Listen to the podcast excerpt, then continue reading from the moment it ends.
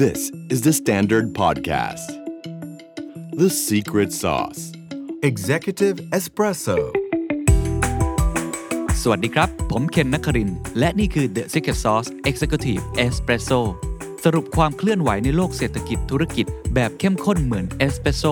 ให้ผู้บริหารอย่างคุณไม่พลาดประเด็นสำคัญ ดีครับ สวัสดีคุณผู้ชมทุกท่านนะครับ ขอต้อนรับเข้าสู่รายการ The Secret Sauce Executive Espresso Special Live นะครับ วันนี้ไลฟ์พิเศษนะครับ ในเวลา 3 ทุ่มนะฮะ วันที่ 27 มกราคมปี 2565 นะครับ ทุกท่านทราบดีแล้วนะครับว่าช่วงเวลานี้นะครับ ต้องบอกว่าเศรษฐกิจโลก การเงินโลกผันผวนจริง ๆ ครับ แล้วก็สินทรัพย์เสี่ยงต่าง ๆ นี่อย่างกับรถไฟเหาะนะฮะ คือติดตัวแดงกันหมดเลยขึ้นลงขึ้นลงกันอย่างรวดเร็ว ในขณะเดียวกันทิศทางสัญญาณต่างๆเนี่ยดูไม่ค่อยสดใสตั้งแต่ต้นปีนะครับโดยเฉพาะวันนี้ครับเมื่อกลางดึกของคืนวันนี้เลยนะครับก็คือของประเทศไทยเนี่ยนะครับทางสหรัฐอเมริกาเองครับก็มีการประชุมเฟดนะครับคณะคณะกรรมการนโยบายทางการเงินนะครับหรือว่า FOMC ก็ออกมาชัดเจนแล้วนะครับถือว่าเป็นการออกมาแถลงที่ถือได้ว่าชัดเจนมากๆนะครับ ตามชื่อตอนของผมเลยฮะที่บอกว่าเฟดย้ำนะครับขึ้นดอกเบี้ยในช่วงเดือนมีนาคมนะครับแล้วก็จะมีการทำ QE tapering ถอน QE ไปจนถึงเดือนมีนาคม แล้วก็เรื่องของ QT เอง อาจจะยังไม่ชัดเจนนักมีความคลุมเครืออยู่เดี๋ยวต้องถามต่อนะครับกับผู้เชี่ยวชาญว่ามีมุมมองอย่างไรนะครับหลายคนก็เลยมองว่าเอ๊ะหรือว่าตอนนี้ปาร์ตี้ใกล้เลิกแล้ว หลังจากนี้จะเป็นยังไงต่อไปต้องบอกว่ากระทบกับทุกคนจริง ๆ นะครับ ไม่ใช่แค่นักลงทุนอย่างเดียว แต่ว่ายังกระทบไปถึงคนที่ทำธุรกิจด้วยนะครับ เพราะว่าตลาดที่ผันผวนแบบนี้ก็อาจจะให้เกิดสภาวะที่ไม่ค่อยสดใสนักนะครับ สวัสดีทุกท่านนะครับ วันนี้ก็เข้ามาทักทายกันมีผู้เชี่ยวชาญ 2 ท่านนะครับ ที่จะมาร่วมพูดคุยกันในวันนี้นะครับ ท่านแรกนะครับ ก็เป็นท่านที่มาออกรายการ The Secret Sauce หลายครั้งแล้วนะครับ แล้วก็เป็นคนที่อธิบายเรื่องมุมมองเชิงมหาภาคได้ดีมากๆนะครับ ก็คืออคุณดรปิยศักดิ์นะครับ มานะสันต์หรือว่าดรออสตินนะครับผู้อำนวยการอาวุโสสายงานวิจัยบริษัทหลักทรัพย์ไทยพาณิชย์จำกัดนะครับส่วนอีกท่านหนึ่งครับผมชวนมาเพราะว่าทราบมาว่าแฟนๆ The Secret Sauce ก็เป็นคนที่สนใจในตลาดคริปโตเคอเรนซีค่อนข้างมากนะครับ ก็จะได้มีมุมมองที่แตกต่างกันออกไปด้วยว่า ตลาดในปีนี้จะเป็นอย่างไรนะครับนั่นก็คือคุณสัญชัยปอปลีครับหรือว่าคุณซันเจนะครับผู้ร่วมก่อตั้งและรองประธานเจ้าหน้าที่บริหารคริปโตมายด์กรุ๊ปโฮลดิ้งส์นะครับสองท่านอยู่ในไลฟ์กับเราแล้ว สวัสดีครับขออนุญาตสวัสดีทั้งสองท่านนะครับสวัสดีครับคุณเคนครับ สวัสดีครับ คุณสัญชัยครับครับผมครับครับ ขอบคุณมากนะครับที่สละเวลามานะครับ ขอเริ่มที่ดรออสตินก่อนเลยแล้วกันนะครับ ว่าเป็นยังไงบ้างครับ การประชุมเฟดที่ผ่านมาแล้วก็มีการส่งสัญญาณออกมาค่อนข้างชัดเลย ทางดรออสตินประเมินยังไงครับ ครับก็ประเมินยังไงคือเรียนภาพสรุปภาพรวมก่อนแล้วกันนะครับ ผมก็จริง ๆ ถ้ามุมมองส่วนตัวเลยเนี่ยมองว่าค่อนข้าง คือคือถ้าตลาดมองเนี่ยจะมองค่อนข้างเป็นฮอกกิชนิดนึงคือค่อนข้างเหมือนเป็นสายเหี่ยวนิดนึงคือขึ้นมีทิศทางนโยบายการเงินที่ดูเหมือนตึงตัวมากนะครับผมแต่สำหรับของผมแล้วเนี่ยผมมองออกจะเป็นโดฟวิชหน่อยๆซะด้วยซ้ำคือออกมาเป็นสายพิราบซะหน่อยซะด้วยซ้ำถ้าเทียบกับที่ผมเก่งไว้ก่อนก่อนหน้านะครับผมก็ผมขอสรุปอย่างนี้เลยแล้วกันถ้าเผื่อทีมงานขึ้นสไลด์ที่ 4 นะครับผมตัวผลการประชุม FOMC นะครับผมที่ที่นำมาให้เนี่ยจะเห็นภาพว่า จริงๆตัวประเด็น 3 ประเด็นใหญ่นะครับ เหมือนตัวในตารางด้านที่เป็นที่เป็นแนวนอนนะครับผม อันแรกคือเรื่องของการขึ้นดอกเบี้ย ก็ชัดเจนนะครับผมก่อนหน้านี้เขาบอกว่าเขาจะมีการขึ้นดอกเบี้ยนะครับผมในเรื่องของตัวดอกเบี้ยนโยบายนะจากปัจจุบันที่0ถึง0.25เนี่ยนะฮะเขาเขามองกันว่าเขาจะขึ้น 3 ครั้งในปีนี้ แล้วก็ 3 ครั้งในปีหน้าแล้วก็ 2 ครั้งในปี 2024นะครับผมก็คราวนี้ก็เป็นการชัดเจนในแง่ที่ว่าทามมิ่งของการขึ้นดอกเบี้ยครั้งแรกเนี่ยเขาก็พูดชัดเจนขึ้นว่าจะเป็นในเดือนมีนาคมนะครับผมอันนี้ก็ ก็เป็นตามที่ที่คาดตามที่เราคาดในระดับหนึ่งแต่ว่าเรามองว่าเออจริง ๆ น่าจะพูดชัดเจนเลยว่าจะขึ้น 3 ครั้งหรือว่าจะขึ้น 4 ครั้ง ซึ่งซึ่งตอนแรกมองว่าน่าจะจะบอกว่าพึ่งขึ้น 4 ครั้งซะด้วยซ้ำฉะนั้นในมุมมองของผมเนี่ยก็อาจจะมองว่าเขาเขาโดฟไปนิดนึงหรือมุมมองผมฮอกเกินไปหน่อยนึงนะครับผมแต่โอเคไม่เป็นไร อันที่ 2 ก็คือเรื่องของ QE tapering หรือว่าการลดทอนตัว QE นะครับผมอย่างที่เราเคยคุยกันในรายการ The Secret Sauce เนี่ยบ่อยๆใช่ไหมครับผมว่าในที่สุดเนี่ยเขาจะลดไอการอัดฉีดลงไอตัว QE tapering เนี่ยซึ่ง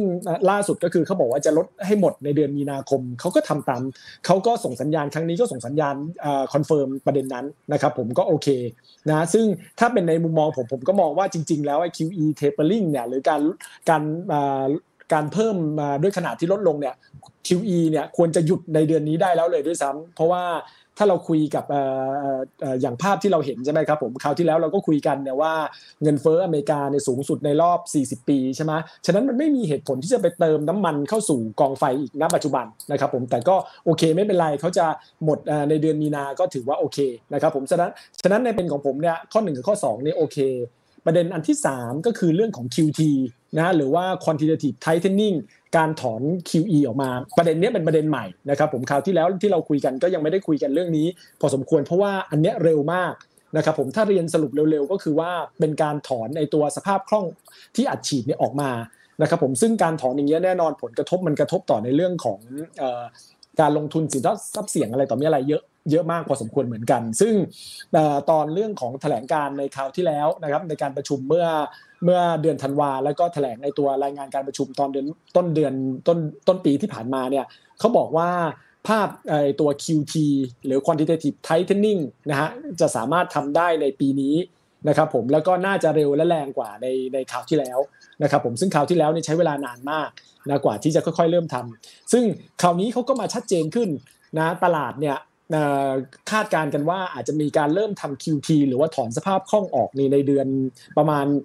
ไตรมาสที่ 3กลับกลายเป็นว่าตอนนี้เนี่ยสัญญาณเขาบอกชัดชัดเจนขึ้นว่า QT นี้อาจจะเริ่มหลังการขึ้นดอกเบี้ยได้เลยนะครับผมฉะนั้นถ้าเขาขึ้นดอกเบี้ยในเดือนมีนา แสดงว่า เดือนพฤษภาก็สามารถเริ่มถอนตัวเรื่องของตัว balance sheet ได้นะไอตัวสินทรัพย์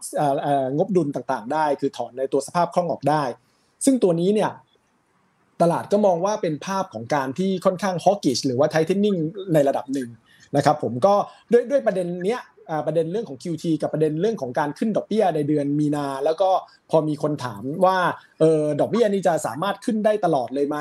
ตัวประธานเฟดก็บอกว่า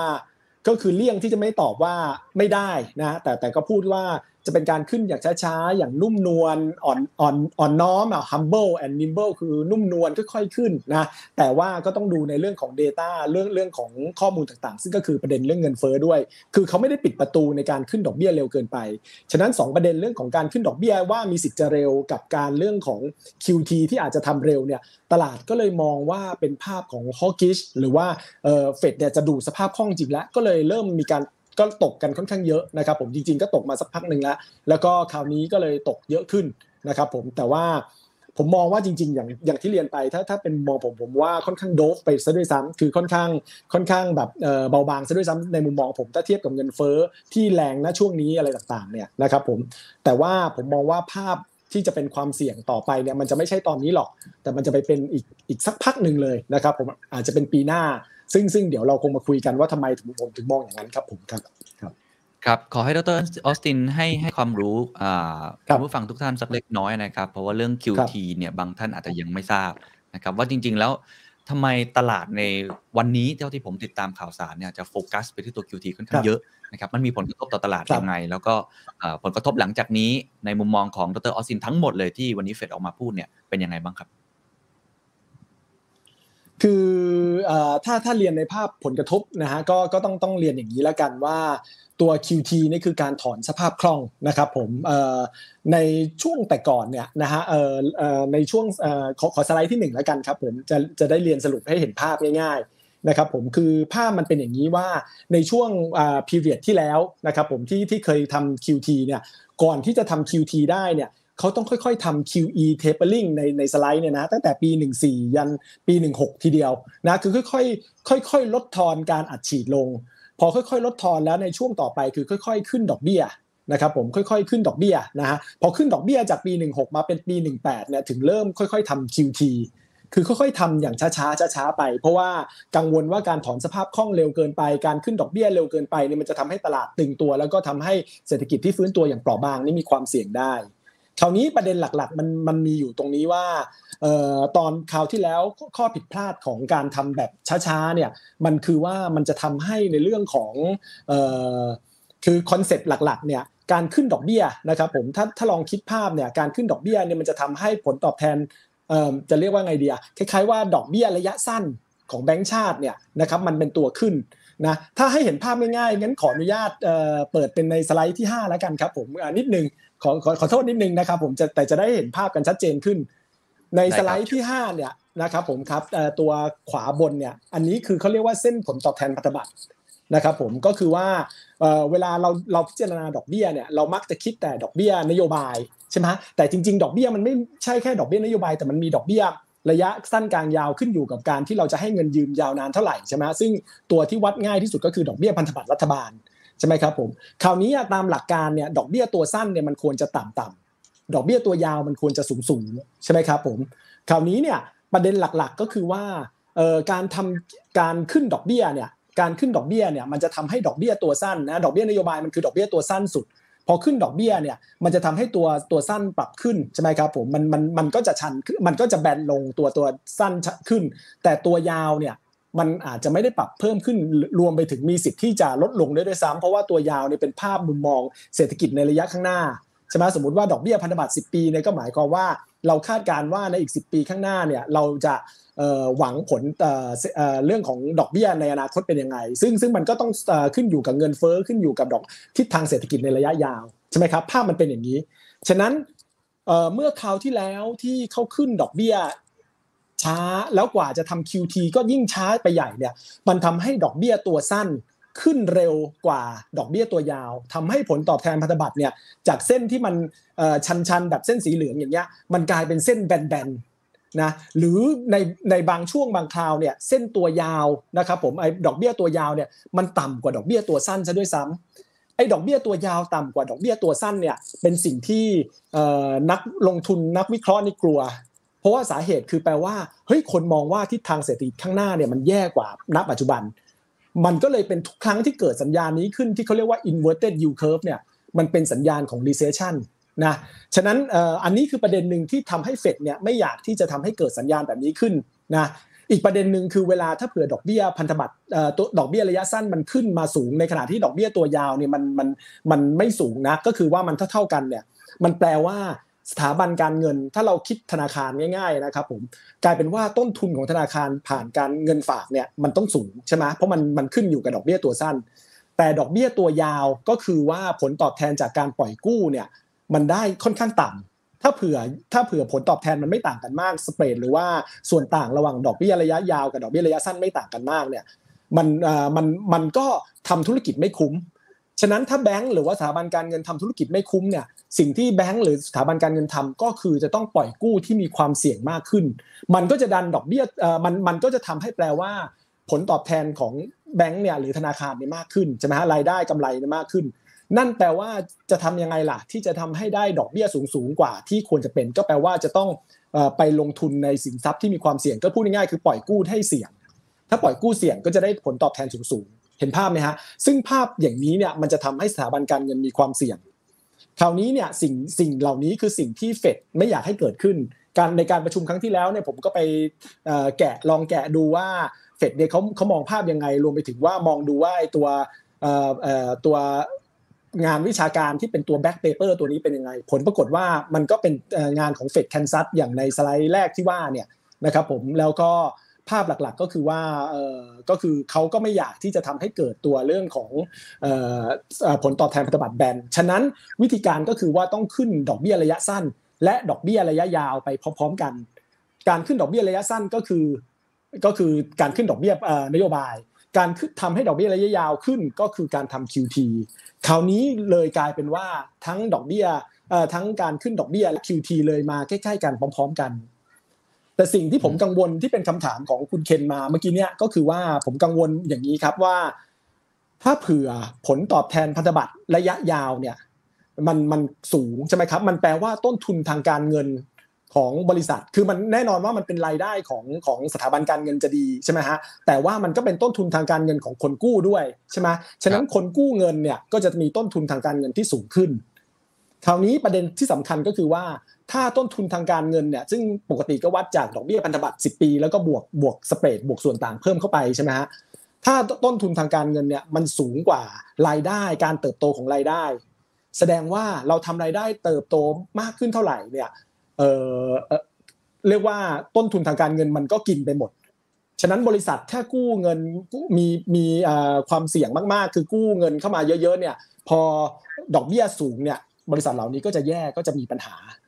หรือพูดง่ายๆ ถ้าถ้ามองเฉลี่ยภาพรวมก็คือว่ารายได้เนี่ยมองด้วย GDP ใช่ไหมแต่ในขณะเดียวกันในตัวต้นทุนการเงินเนี่ยมองด้วยพันธบัตร 10 ปีเนี่ยมันก็เป็นไปได้ว่าอาจจะทำให้นำไปสู่ถ้าเผื่อเรื่องของต้นทุนทางการเงินเนี่ยสูงกว่าตัว GDP เนี่ยก็มีสิทธิ์ที่จะเกิดวิกฤตได้หรือ recession ได้ซึ่งผมคำนวณคร่าวๆนะฮะในสไลด์ที่2นะครับผมในในตารางที่2เนี่ยก็สรุปว่าถ้ามันเป็นอย่างที่ว่าก็คือว่าถ้าเขาจะเร่งขึ้นดอกเบี้ยและทำ QT เพิ่มขึ้นไปพร้อมกันเนี่ย อาจจะเป็นไปได้ว่ากลางปีหน้านะครับผมที่เป็น nightmare scenario เนี่ยนะครับผมก็จะเห็นภาพว่าดอกเบี้ยนะฮะที่เป็นแดงๆที่3%เนี่ยนะครับผมมันจะสูงกว่าไอตัว GDP ของอเมริกาปีหน้าที่2%นะครับผมฉะนั้น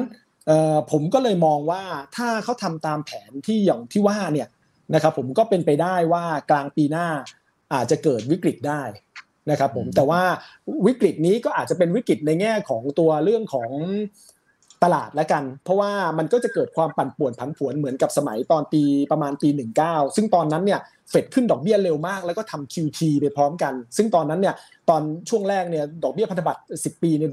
พุ่งสูงขึ้นมาก 3%กว่า แล้วเศรษฐกิจก็รับไม่ไหว แล้วก็ตลาดหุ้นก็รับไม่ไหว แล้วก็ตลาดก็เริ่มลงมารุนแรงแคชรุนแรงมากขึ้นเฟดก็เลยต้องหยุดเรื่องของการขึ้นดอกเบี้ยแล้วก็หยุดการทำ QT ผมก็เลยมองว่าถ้าเขายังขึ้นด้วยภาพอย่างนี้อยู่เนี่ย อาจจะเป็นไปได้ว่าในช่วงไตรมาสที่ 2 ปีหน้าเนี่ยนะครับอาจจะเป็นความเสี่ยงครับผมก็อันนี้คือคือไอเดียที่ผมมองนะครับผมก็ก็ก็เรียนเบื้องต้นประมาณนี้ก่อนแล้วกันครับผมครับครับขอบคุณครับก็เป็นการมองมุมมองในเชิงความเสี่ยงนะครับ คุณซานเจครับมีคุณผู้ฟังท่านหนึ่งบอกว่า คุณเคนเชิญคุณนาจิบบูเคเล่มานะครับมาร่วมพูดคุยด้วยนี่กลายเป็นเอลซาวาดอร์ไปแล้วหรอครับขออนุญาตถามคุณซานเจครับ ตลาดสินทรัพย์เสี่ยงต่างๆนะครับ ผลกระทบที่เกิดขึ้นประเมินยังไงกับคำประกาศออกมาของเฟดวันนี้ครับ ครับจริงๆต้องบอกเลยว่านี้ก็ตลาดคริปโตก็เฝ้ารอแล้วเฝ้าดูถึงตีสองตีสามกันอยู่นะว่าดูว่าเขาจะประกาศอะไรบ้าง แต่ว่าจริง ๆ ก็คล้ายๆกับที่อาจารย์มองนะครับ ก็คือว่าจริง ๆ เราก็มองเป็น แต่เรามองอาจจะ positive กว่านั้นนิดนึงก็มองเป็น hawkish มากกว่าแล้วกัน แต่ทีนี้ตัวที่ผมอยากสนน่าสนใจมากกว่า ก็คือว่าตัวตลาดคริปโตตอนนี้ปัจจุบันเหมือนวิ่งตามตลาดหุ้นอเมริกามากกว่า คือว่าเปรียบเหมือน ถ้าคิดง่ายเป็นเหมือนหุ้น tech แล้วกัน tech sector ในระยะสั้นแล้วกันก็คือน่าจะพักฐานไปตามตลาดหุ้นพวก tech sector แล้วเราก็เห็นแบบบริษัทอย่าง NASDAQ นะหุ้นก็ลดลงมา 20%ผมว่ามันก็ในตลาดคริปโตก็ reflect ประมาณนั้นเหมือนกันแต่เขาก็ปรับตัวค่อนข้างมาลงมาค่อนข้างจะ เยอะในระยะสั้นนะผมพูดอย่างนี้ดีกว่า ทีนี้ผมถามต่อไปมากกว่าว่าเออในตลาดนี้มันจะเกิดอะไรขึ้นบ้าง แล้วเรารู้อยู่แล้วอะว่าเขาจะถอนสภาพคล่องหรือว่าทำเทปริงแล้วเพิ่มดอกเบี้ยอะไรกันก็ว่ากันไปเนะอันนี้ในในมุมพลภาพใหญ่นี้ผมเออเนี่ยครับดรก็อธิบายไปหมดแล้วผมว่าค่อนข้างครบถ้วนเลยในภาพภาพพลภาพใหญ่ ซึ่งถามว่าปีนี้มันจะเป็นปีที่ค่อนข้างบูลลิชเหมือนปีที่แล้วไหมก็คงไม่ได้บูลลิชขนาดนั้น แต่ว่าเราก็ รู้อยู่นะว่าถ้าไปดูตัวสินทรัพย์เสี่ยงอย่างถ้าไม่ได้เสี่ยงก็ได้แต่ผมอาจจะไม่ได้เสี่ยงมากนะอันนี้พูดตามตรงคืออาจจะบางท่านนี่พูดถึงเรื่องดอกเบี้ยแบงก์อะไรก็ว่ากันไปเนี่ยครับก็ถ้าเราดูอย่างบิตคอยน์ก็เข้ามาแล้วกันครับก็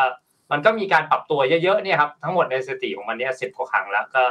ยอดสูงสุดมันเคยปรับตัวลงไปในประมาณปี 2013ถึง16 ตอนมันอยู่ที่ 1,000 ดอลลาร์มันก็ลงมาถึงประมาณร้อยกว่าดอลลาร์ 86.6%ประมาณนั้น ซึ่งค่อนข้างปรับตัวขึ้นมาค่อนข้างจะเยอะ ซึ่งตลาดนี้ถ้าถามโอ้ยคนก็ถามกันมากมายว่าเออจะไปถึงเท่าไหร่มันจะ crash อีกรอบหนึ่งไหมผมว่าเออเรื่องการปรับฐานของตัวบิตคอยน์หรืออะไรเนี่ยครับมันก็เป็นเรื่องปกติเพราะตอนนี้โดนตลาดทั้งหมดโดนดึงสภาพคล่องออกไปเนี่ยเราก็เห็นชัดเจนว่าตลาดคริปโตไม่ได้ต่างกันมากหรอกก็ถ้าไปดูตัวเลขอะเอ่อด็อกเตอร์พูดถึงตัวเลขในแบงค์นะผมพูดถึงตัวเลขใน d e f าบ้างดีกว่า ก็คือ total lock value หรือมูลค่าเงินหมุนเวียนในระบบ DeFi ครับ เดือนที่แล้วอยู่ประมาณ 250 billion ตอนนี้อยู่ประมาณ 190ตัวคริปโตทุกทุกตัวปรับตัวอย่างน้อยผมว่า 10-20%ถ้าตัวเล็กๆนี่ 80%กว่าก็เลยมีมีมาเหมือนกัน คือแปลว่าอะไรในตลาดนี้ในช่วงนี้แล้วกันผมว่าเป็นช่วงที่เป็น risk off แล้วกัน ยังไม่ risk on ก็เราอาจจะต้องดูก่อนว่ามันจะลงไปลึกขนาดไหนนะนี่ผมพูดอย่างนี้ ส่วนตัว target ผมผมก็ไม่ได้เป็นผู้เชี่ยวชาญด้านกราฟเนี่ยผมก็มองถึงว่าจุดที่ น่าสนใจคือว่าจะไปถึงสามหมื่นหรือเปล่า ผมเล็ง target ไว้ จริงๆ ผมมีการคุยกับคุณเคนด้วยบอกว่ารอสองหมื่นเก้าอยู่ ซึ่งถามว่าถ้าคนปกติเนี่ยสองหมื่นเก้าเขาจะกล้าเข้าไปไหมผมว่าคงไม่กล้านะ แต่ว่าเออเราเรารอจังหวะที่มันจะลงมาถึงสามสองหมื่นเก้าอยู่นี่คือ target ของเรา แต่ว่ายังยังไม่เห็นนะเนี่ยมันก็อยู่ระหว่างเนี่ย sideway ระหว่างสามหมื่นสี่สามหมื่นสองถึงสามหมื่นหกถึงสามหมื่นเจ็ดนะครับ แต่ว่าผมว่าเซนติเมนต์ตลาดโดยรวมก็อาจจะพ้นช่วงวิกฤต ถึงระดับหนึ่งไปแล้ว ตอนนี้ก็มีการให้คนหายใจกันบ้าง แล้วกันหายใจดูใจกันอยู่ว่าจะเกิดอะไรขึ้นบ้างในช่วงนี้ครับเนี่ยแล้วดูชาร์ตนะเนี่ยโอ้โหบางคนบอกว่าอุ้ยมันตกแรงว่าเป็นเรื่องปกติมากเลยอยู่วงการนี้มาห้าปีแล้วเนี่ยเรื่องทุกครั้งก็เป็นอย่างนี้ครับเอาจริง แต่ว่าถ้าถ้าต้องยอมรับนะในพลภาคใหญ่เนี่ยเราเออปีเลยครับว่าเออถ้าไปดูเรื่องของตัวเลขเพิ่มมากขึ้นนะอย่าง เขาก็พยายามจะถ้าถ้าด้านของเฟดเลยเขาก็พยายามจะแก้เรื่องของเงินเฟ้อนะจริงๆ ตอนต้นปีอยู่ที่ 6.8%แล้วนี่ก็เป็นปัญหาใหญ่มากๆ ถ้าเงินเฟ้อมันอยู่อย่างนี้ขึ้นมาเนี่ย คนผู้บริโภคอุปโภคก็น่าจะมีปัญหาเยอะพอสมควร แต่ผมว่าอาจจะคริปโตเคอเรนซีหรือตัว digital asset อาจจะเป็นการเป็นประเด็นการเมืองไปก็ได้นี่พูดตามตรงเลยนะในพลภาคใหญ่นะครับ ถ้าเราดูในภาพใหญ่แล้วกันผมมองชัดเจนว่าตัวประเทศจีนเนี่ยเขาแบนเรื่องของคริปโตเคอเรนซีอย่างชัดเจน อย่างเมื่อวานนี้อย่างตัวมาร์คซักเกอร์เบิร์กก็โดนแบนแล้วว่าไม่ให้ทำตัว stable coin ล้มเลิกไปแล้วที่ตอนนั้นโอ้โหคนเฟซบุ๊กประกาศแล้วฮือฮากันหมด เรายังไม่เห็น product เลยช่วงนั้นเขาก็ประกาศมาก่อนแต่อย่าง Metaverse เนี่ยเขาไอตัว Meta เนี่ยเขาทำได้แน่นอนนั้นอันนั้นค่อนข้างจะชัวร์แต่ว่าตอนเขาทำ stable coin เนี่ยเราก็เห็นแล้วว่ามีปัญหาใหญ่ แต่มันก็มีหลายๆเขาเรียกว่า sector หรือว่าการเติบโตที่เราน่าจะเห็นอยู่ครับในตลาดนี้ที่มันเกิดขึ้นมาในช่วงนี้นะไม่ว่าจะเป็นเรื่องของ Metaverse อย่างล่าสุดก็ เมื่อกี้นี่ตอนเราไลฟ์กันอยู่เนี่ยก็มีเราเห็นประเทศอย่างเอลซาวาดอร์แล้วไปเก็บตัวบิตคอยน์เป็นตัว legal tender ขึ้นมาก็แต่ว่าโดนปรับลดลดความเสี่ยงจาก Moody's นะ อันนี้ก็ไม่รู้ว่าเป็นเพราะจะโดนกดดันจากสหรัฐหรือเปล่าว่าก็จะเอาอำนาจคืนจากสหรัฐอยู่ในโดยการที่เอาบิตคอยเป็น legal tender ผมว่ามันก็กลายเป็นเรื่องเกมการเมืองละส่วนหนึ่งนะอันนี้ต้องยอมรับโดยตรง อย่างปูตินเองก็ออกมาพูดแล้วว่าเอออยากจะสนับสนุนเรื่องของ Bitcoin mining นะเขาบอกว่ามี เขาเรียกว่าทรัพยากรเยอะในประเทศเขาก็อยากจะสร้างเศรษฐกิจให้เกิดขึ้นมาครับ ซึ่งในภาพใหญ่ๆครับผมอยากให้มองไอ้ตลาดนี้เป็น growth เอ่อยังเป็น exponential growth sector อยู่แล้วในตัวของ cryptocurrency เองผมมองอย่างนี้มากกว่า แต่ว่าอาจจะโอเคมันต้องมีปรับลดเอ่อเพราะว่า market มันไอเขาเขาเรียกว่าค่อนข้าง overflow ไปแล้วแหละช่วงหนึ่งมันก็ต้องมีการพักตัวบ้างแหละมันจะขึ้นตลอดแบบโอ้โหมันก็เป็นไปไม่ได้นะมันก็ต้องมีจุดจุดพักตัวจุดแบบเอ่อ heat overheated เขาเรียกกันแล้วกันในภาษาหุ้น อย่างถ้าตัวบิตคอยนี่อย่างเงี้ยเราผมพูดถึงในตัวประเทศเอลซาวาดอร์ไปแล้ว ปีนี้มันเป็นน่าสนใจคือเราจะหาเห็นประเทศอื่นๆหรือเปล่าที่เข้ามารับบิตคอยเป็นตัว legal tender และอีกอย่างนึงที่อยากให้สังเกตคือ ล่าสุดเรามีประกาศข่าวจากของบราซิลแล้วกันในเมืองของริโอดิจาเนโรเนี่ยเขาตอนนี้เขาบอกเขาจะ allocate หนึ่งเปอร์เซ็นของ treasury เขาไปอยู่ใน cryptocurrency ก็เราก็เห็นได้นะครับว่าหลาย ๆ เมืองหลาย ๆ ประเทศเนี่ย เริ่มจะ allocate คือบางคนก็มองเป็นสิ่งทรัพย์เสี่ยงบางคนก็บอกเป็น hedge against inflation คือส่วนตัวเราก็มองอย่างนี้นะว่าเราเป็นชาวคริปโตแล้วเราก็มองว่าเออเราเรายอมถือคริปโตพี่เขาพูดเอ่อด็อกเตอร์เขาพูดเรื่อง banking system ฝากเงินกินดอกเบี้ยเนี่ยผมพูดตามตรงในตัวผมเองเนี่ยแทบจะไม่เหลือเงินในแบงก์ผมฝากเงินในระบบ d e f าเกือบหมดนะกินดอกเบี้ยกันอยู่ คือเราอาจจะอยู่ในคนละโลกกันก็ได้นะผมว่าอย่างนี้มากกว่า แต่ว่าอยู่ในโลกคู่ขนานกัน แต่สุดท้ายมันก็ต้องมาเจอกันนั่นแหละ แต่ต้องยอมรับครับว่าตอนนี้ครับเออมันเป็นจุดที่เรียกว่าเออจุดพักตัวแล้วกัน แล้วนักท่องเที่ยวที่เข้ามาช่วงนี้อาจจะมีความเสี่ยงนิดนึง แต่ว่าถ้ามองในเพราะภาพ positive แล้วกันนะครับ เราซื้อของตอนนี้ก็ยังถูกกว่าเดือนที่แล้วครับผมพูดมองอย่างนี้ดีกว่าครับอันนี้ไม่ได้เป็นการชี้นะที่ดรออสตินเขาพูดในมุมมุมที่ว่าเอ่ออาจจะมองแล้วไม่ค่อยสดใสนักถูกไหมครับว่ามีโอกาสที่จะเกิดวิกฤตการณ์ทางการเงินในปี 2023 ได้ จากการมองเรื่องการ QT หรือว่าการขึ้นดอกเบี้ยเนี่ยนะครับ ในมุมมองของคุณซันเจล่ะครับ ตลาดการเงินที่เกิดขึ้นแบบนี้นะครับ ในคริปโตเนี่ยคิดว่ามันกระทบกับปัจจัยอะไรบ้างครับ มีเยอะไหมครับ หรือว่ามองว่ามีการเมืองเป็นเรื่องที่สำคัญไม่แพ้กัน หรือมีปัจจัยอื่นที่อาจจะแตกต่างไปจากตลาดการเงินครับคริปโตดูคือจน่าเป็รินงๆห่เราวงต้องมองอย่างนี้ครับคุณเคนว่าตัวคริปโตเคอเรนซีเนี่ยมันสร้างขึ้นมาเพราะอะไรครับมันมันสร้างขึ้นมาเพื่อเอ่อเอาตัวเองออกจากระบบการเงินอันเก่าแล้วกัน ไม่ว่าจะเป็นเรื่องของ d e f าคริปโตเคอเรนซีเองนะก็ตามเนี่ย แต่ว่าต้องยอมรับตามตรงเหมือนกันคือตอนนี้มันยังหลุดออกไปไม่ได้นะมันยังไม่ได้มันก็ยังขึ้นอ้างอิงกับตลาดโลกและตลาดการเงินปกติกลับมาพอสมควรเพราะอันนี้ก็เป็นแบบเอ่อ risky asset class อันหนึ่งคนที่เข้ามาส่วนใหญ่ก็เป็นหลาย ๆ คนก็เป็น speculator แล้วกันเรียกว่าเข้ามาเก็งกำไร บางคนอาจจะมองว่าเป็น hedge against position จริง ๆ ก็ได้อย่างคนอย่าง Michael Saylor หรือว่า Tesla เองก็ได้เขาก็มองอารมณ์ประมาณนั้นนะครับ อันนี้ผมว่าแล้วแต่มุมมองมากกว่า แต่ว่า ถ้าในภาพใหญ่ที่เกิดวิกฤตขึ้นมาครับก็หนีไม่พ้นว่าอย่างน้อยตัวคริปโตเคอเรนซีอย่างที่เราเห็นนะในปี 2020 ที่ช่วงที่เกิดโควิดใหม่ๆแล้วก็เห็นบิตคอยน์ปรับตัวจากตอนนั้นอยู่ประมาณ 8,000 หรือหมื่นอย่างเงี้ยลงไปประมาณ 3,000 กว่า แต่ว่าจุดที่น่าสนใจคือผมให้มองอย่างนี้ดีกว่า คือตอนที่มันกลับตัวตัวคริปโตเคอเรนซีมีการดีดตัวกลับตัวเร็วกว่าแล้วกัน เร็วกว่าตลาดหุ้นค่อนข้างใช้เวลาเยอะในตลาดมุมมองตลาดหุ้นนะแต่มันก็เป็นเรื่องที่น่าแปลกใจเหมือนกันว่าอย่างปีที่แล้วเนี่ย รัฐบาลสหรัฐก็อัดฉีดเงินเยอะมากในระบบเลย แล้วก็มีแบบตอนที่เขาแจกเงินกันก็มีสถิติน่าสนใจเหมือนกัน คนที่ได้เงินเยียวยานะเอาเอาเงินไปทำอะไรไม่ได้เอาไปใช้ชีวิตประจำวัน บางคนที่เขาทำ survey กันเอาไปซื้อคริปโตเคอเรนซีเปิด account กับ Coinbase ก็เป็นอะไรที่น่าสนใจเหมือนกันผมว่าเออมันก็เป็นคนคนอาจจะมองว่าเออตัวคริปโตเคอเรนซีอาจจะเป็นตัว investment อันนึงหรือว่าเออผมว่ามันก็เป็น risk ตามตาม market นั่นแหละ แต่ว่า อย่างน้อยเอ่อตัวตลาดนี้ผมเชื่อว่าการกลับตัวของมันมีมีแนวโน้มที่เร็วขึ้นแล้วกัน คือตลาดหุ้นเนี่ยเราก็เห็นนะบางหุ้นนี่ติดดอยกันมาไม่รู้กี่ปีแล้วหรือว่าไม่อาจจะไม่กลับไปรับเราที่ดอยเลยก็ได้แต่ว่าถ้าเป็นแบบสินทรัพย์อย่างบิตคอยหรือว่าตัว blue chip ตัวคริปโตเคอเรนซีกันเราก็มีความเชื่อมั่นค่อนข้างสูงครับ ก็สถิติบางอย่างก็ปกตินะ หลังจากที่เขาทำฮาวิ่งมาสองปี มันก็จะเป็นอยู่ช่วงตลาดหมี แต่ถามว่าเราจะกลับเป็นตลาดหมีเหมือนเดิมหรือเปล่าว่าผมยังมองค่อนข้าง positive เดี๋ยวผมว่าโอเคปีนี้อาจจะลงหน่อย แต่มันก็ต้องมีจังหวะที่มันไซด์เวย์แล้วมีปรับฐานขึ้นไปบ้างนะครับก็แต่ว่าคงไม่ได้ bullish เหมือนปีที่แล้วที่โอ้โหมันซูเปอร์แบบเขาเรียกว่าอัพโอลี่ตลอดเลยทั้งปีอารมณ์นั้นมากกว่า แต่เราก็ยังเจอวิกฤตนะปีที่แล้วก็ยังมีปรับตัวลดลงมาตามตามสภาพตลาดนะครับ ครับ ขอบคุณมากครับ ดร.ออสตินครับ พอเราพูดถึงสภาพตลาดแล้วที่ดูน่ากังวลพอสมควรในมุมมองของดร.ออสตินเนี่ยนะครับ ผมก็ลองย้อนกลับไปดูตอนที่เขา QT ในช่วงปี 2018 เนาะ ตอนนั้นก็ต้องบอกว่าหุ้นปรับฐานได้ในช่วงแรก แต่สุดท้ายก็ฟื้นขึ้นมาได้นะ คือลงไปบ้างแต่ก็ถือว่าฟื้นขึ้นมาได้นะครับ แล้วก็เหมือนกับมันก็พอที่จะมีตัวที่ rebound กลับมาในสภาวะปกติได้นะครับ อันนี้ก็เลยอยากจะถามดร.ออสตินว่าในครั้งนี้เนี่ย จากที่ฟังเฟดมาแล้วเนี่ยคิดว่ามุมมองหรือว่ากลยุทธ์ในการลงทุนในสินทรัพย์ต่างๆนะครับ ควรจะวางแผนอะไรดีครับตอนนี้ครับ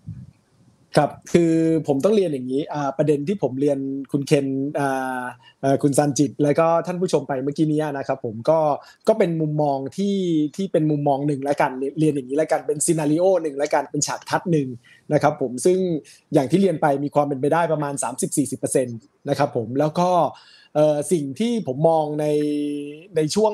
นี้เนี่ยอย่างเมื่อคืนนี้ที่ผ่านมาเนี่ยมันกลายเป็นว่าจริง ๆ มุมมองที่ผมมองว่าเฮ้ยเฟดเนี่ยต้องมีการไทเทนนิ่งมากในช่วงนี้เนี่ยตัวเลขที่ออกมาเนี่ยมันไม่ได้ไทมากเท่าเท่าไหร่นะครับผมพอเมื่อ เอ่อมันไม่ได้ไทมากเท่าไหร่ในในเซนที่ว่าอย่างที่เรียนไปคือ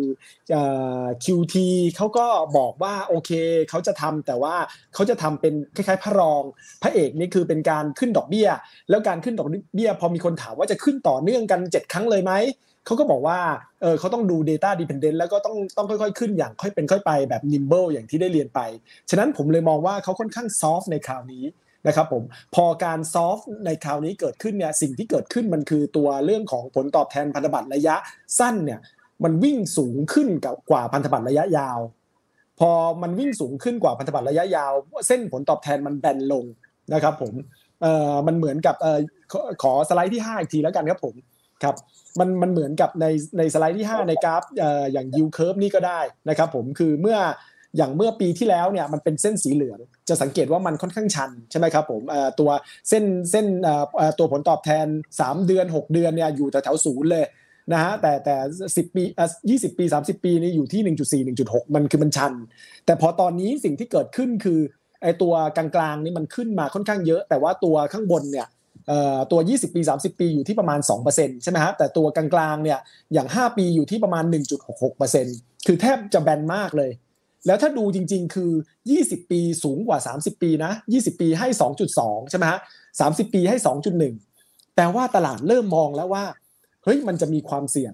อย่างที่เราคุยกันตอนเมื่อกี้นี้ก็คือความเสี่ยง inverted yield curve ได้นะเหมือนกันนะครับผม ซึ่งถามว่าความภาพแบบนี้ถ้ามันเกิดขึ้นต่อเนื่องก็คือพูดง่ายๆ คือว่า เฟดบอกว่าดอกเบี้ยจะขึ้นดอกเบี้ยระยะสั้นมากกว่าการทำ QT ต่อไปเรื่อยๆ สมมติพูดอย่างนี้นะครับผม ฉะนั้นภาพที่ตอนที่ออกมาพูดตอนเมื่อเมื่อเดือนมกราที่เอาตัวรายงานการประชุมมา ฉะนั้นภาพอย่างนั้นก็อาจจะไม่จริงหรือเปล่านะหรือหรือมันเป็นอีกอย่างหนึ่งคือเขายังพูดไม่หมด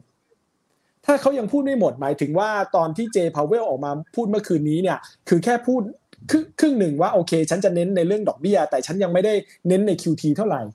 แต่วันว่าตัวรายงานการประชุมออกมา ซึ่งรายงานการประชุมเนี่ยจะออกมาประมาณวันที่ 17 กุมภาเดือนหน้านะครับผมเกิดปรากฏว่าคนตัวคณะกรรมการ FOMC เนี่ยคณะกรรมการนโยบายการเงินนะเกิดมาถกกันเรื่องนี้อย่างมหาศาลเลยแล้วบอกว่าเฮ้ยฉันกังวลนะว่าถ้าถ้าผลตอบแทนพันธบัตรแบนลงเนี่ยมันจะเกิดความเสี่ยงต่อภาคการเงินอะไรต่างๆเนี่ยฉะนั้นพวกเรายังในที่สุดก็ยังต้องทำ QT ด้วยอัตราที่แรงใกล้ ๆ กันหรืออะไรต่างๆเนี่ยคราวนี้ผมกังวลว่า ความเสี่ยงมันจะมากขึ้นตัว 10 ปีมันจะกระชากขึ้น วันว่า 10 ปี หรือว่าผลตอบแทนพันธบัตร10 ปี ซึ่งผมมองว่าเป็นตัวแทนของต้นทุนทางการเงินของธุรกิจเนี่ยว่าวันว่ามันกระชากขึ้นเนี่ยภาพมันจะแรงไปเหมือนกับเหมือนกับที่ผมได้เล่าไปในเรื่องของสถานการณ์ nightmare scenario เหมือนกันคราวนี้ประเด็นที่ลิงก์กับทางคริปโตหรือสินทรัพย์ดิจิตอลนี่เป็นยังไงก็คือภาพอยากให้เปิดที่ที่ nightmare scenario นิดนึงครับ สไลด์ที่ 2 ครับ โทษทีครับ อันนี้คือ nightmare นะฮะ ใช่ nightmare ที่ผมบอก 30-40%เนี่ยถือว่ายังมีโอกาสเกิดขึ้นแล้วกัน คราวนี้สมมุติว่าถ้ามันเกิดขึ้นเนี่ย มันแปลว่าพอไตรมาสที่2ปี 2023 คือปีหน้าเกิดตัว 10 ปีเนี่ยผลตอบแทนอยู่ที่ 3%แต่ว่าตัว GDP อยู่ที่ 2.2%เนี่ยต้นทุนทางการเงินมากกว่าในเรื่องของเศรษฐกิจมากกว่าการเติบโตของรายได้ เกิดการ crash ขึ้นมา พอเกิดการ crash ขึ้นมาตลาดอาจจะพังในช่วงนั้นนะครับผมอาจจะตกต่ำรุนแรงเกิด recession ในเชิงของ market เป็นอย่างน้อยพอเป็นภาพอย่างนั้นเนี่ยแน่นอนผู้กำหนดนโยบายที่ไหนก็ต้องมียอมที่จะผ่อนคลาย ดอกเบี้ยอาจจะมีการต้องปรับลงด้วยซ้ำผมลองตั้งเป็นตุ๊กตาคร่าวๆว่า ก็ทำให้ในไตรมาสที่ 3 กับไตรมาสที่ 4 ดอกเบี้ย Fed fund rate ที่ที่ 1.5 เนี่ยใช่ไหมฮะในไตรมาสที่2ในแทนที่จะอยู่ 1.5 ลงมาอยู่ที่ 1.25 แล้วก็ 1 พูดง่ายๆ คือเขาจะต้องลดดอกเบี้ย และเขาต้องยุติการทำ QT เหมือนสมัยปี 19 พอภาพเป็นอย่างนั้นเนี่ยผมมองว่าอาจจะเป็นช่วงกลับมาอีกครั้งของคริปโตในในปีหน้า ถ้าถ้าถ้าซีนารีโอมันเป็นอย่างที่ผมร้อยเรียงนะครับผมซึ่งแน่นอนว่ามันก็มันมันก็อาศัยการ จะเรียกว่าอะไรอะไอสไตล์อะจินตนาการสำคัญของความรู้หรือเปล่านะครับผมนิดนึงคือคือก็มองภาพนิดนึงซึ่งเราก็มองภาพเบสออนภาพที่เกิดขึ้นในปี 1819นะครับผมฉะนั้นมีความเป็นไปได้ว่าถ้าเผื่อการขึ้นดอกเบี้ยเร็วไปแรงไปเนี่ยมันไปทำให้เศรษฐกิจคราชเหมือนกันนะซึ่งถ้าเป็นอย่างนั้นในในที่สุดมันทำไม่ได้ มันก็ในที่สุดมันก็ต้องมีการอัดฉีดสภาพคล่องหรอกซึ่งผมมองภาพยาวๆเนี่ยการขึ้นดอกเบี้ยอย่างเหมือนกับที่เคยเรียนคุณเคนเมื่อเมื่อครั้งก่อนๆมา ผมเชื่อว่าในโลกปัจจุบันที่นี่มันมหาศาลขนาดนี้เราขึ้นดอกเบี้ยมากไม่ได้หรอกนะ ผมเรียนว่าเรียนตรงๆว่าผมไม่แทบจะไม่ค่อยเชื่อว่าอย่างในเฮาส์ใหญ่ๆ จะโกลแมนแซกจะ JP Morgan จะเมอร์ลี่ลินช์อะไรต่างๆเนี่ยที่มองว่าเฮ้ยดอกเบี้ยจะขึ้น 4 ครั้ง 4 ครั้ง 4 ครั้งอะไรต่างๆเนี่ยนะครับผมผมมองว่าเฮ้ยถ้าเป็นอย่างนั้นเนี่ยโอ้โห ผลเรื่องของต้นทุนทางการเงินมันมหาศาล พอต้นทุนทางการเงินมหาศาลรายได้ด้วยด้วยภาพของ new normal ยังไงการเติบโตมันคงไม่ได้เติบโตอย่างนั้นนะยกเว้นเราจะมีการเปลี่ยนแปลงทาง productivity อย่างมหาศาลนะครับผมคือทำให้การเติบโตเราอย่างมีอย่างก้าวกระโดดอะไรต่างๆเนี่ยซึ่งถ้ามันไม่เป็นอย่างนั้นเนี่ยมันเราก็จะไม่มีเงินมาจ่ายคืนหนี้ได้ขนาดนั้น ฉะนั้นเมื่อเงินจ่ายคืนหนี้ไม่ได้มากขนาดนั้นนะในที่สุดเนี่ยยังไงดอกเบี้ยมันขึ้นมากไม่ได้นะครับผมในขณะที่ ประเด็นทั้งหมดทั้งมวลเนี่ยมันเหมือนกับที่คุณสารจิตพูดก็คือว่าประเด็นหลักมันคือเรื่องของเงินเฟ้อฉะนั้นเงินเฟ้อมันถ้ามันลงเนี่ยมันก็ความจำเป็นที่จะต้องเร่งก็คงอาจจะมีไม่มาก ซึ่งโซฟาภาพณปัจจุบันเนี้ยเราเห็นภาพเรื่องของเงินเฟ้อเนี่ยบางส่วนองค์ประกอบบางส่วนและกันมันเริ่มคลี่คลายลงในระดับหนึ่ง อย่างเช่นในเรื่องของราคาบ้านนะครับผมจากที่มันเคยประมาณ 19-20%เนี่ยตอนนี้ก็มาอยู่ที่ 18%แล้ว ถ้ามันเป็นภาพวิ่งลงลงลงต่ำอย่างนี้มาเรื่อยๆนะครับผมมันก็จะทำให้ค่าเช่าบ้านลดลง พอค่าเช่าบ้านลดลงสัดส่วนค่าเช่าบ้านเป็นสัดส่วนใหญ่ของไอ้ตัวเรื่องของเงินเฟ้อในอเมริกา ก็จะลดลงความจำเป็นในการเร่งขึ้นดอกเบี้ยก็ไม่จำเป็นนักนะครับผมฉะนั้นมันมีมันมีภาพเหล่านี้อยู่เหมือนกันบ้างนะหรือว่าอย่างเรือที่ไปจอดตามท่าเรือต่างๆเนี่ยตอนตอนนี้ก็ลดลงต่อเนื่อง นะครับผมก็บ่งชี้ว่าเรื่องของตัว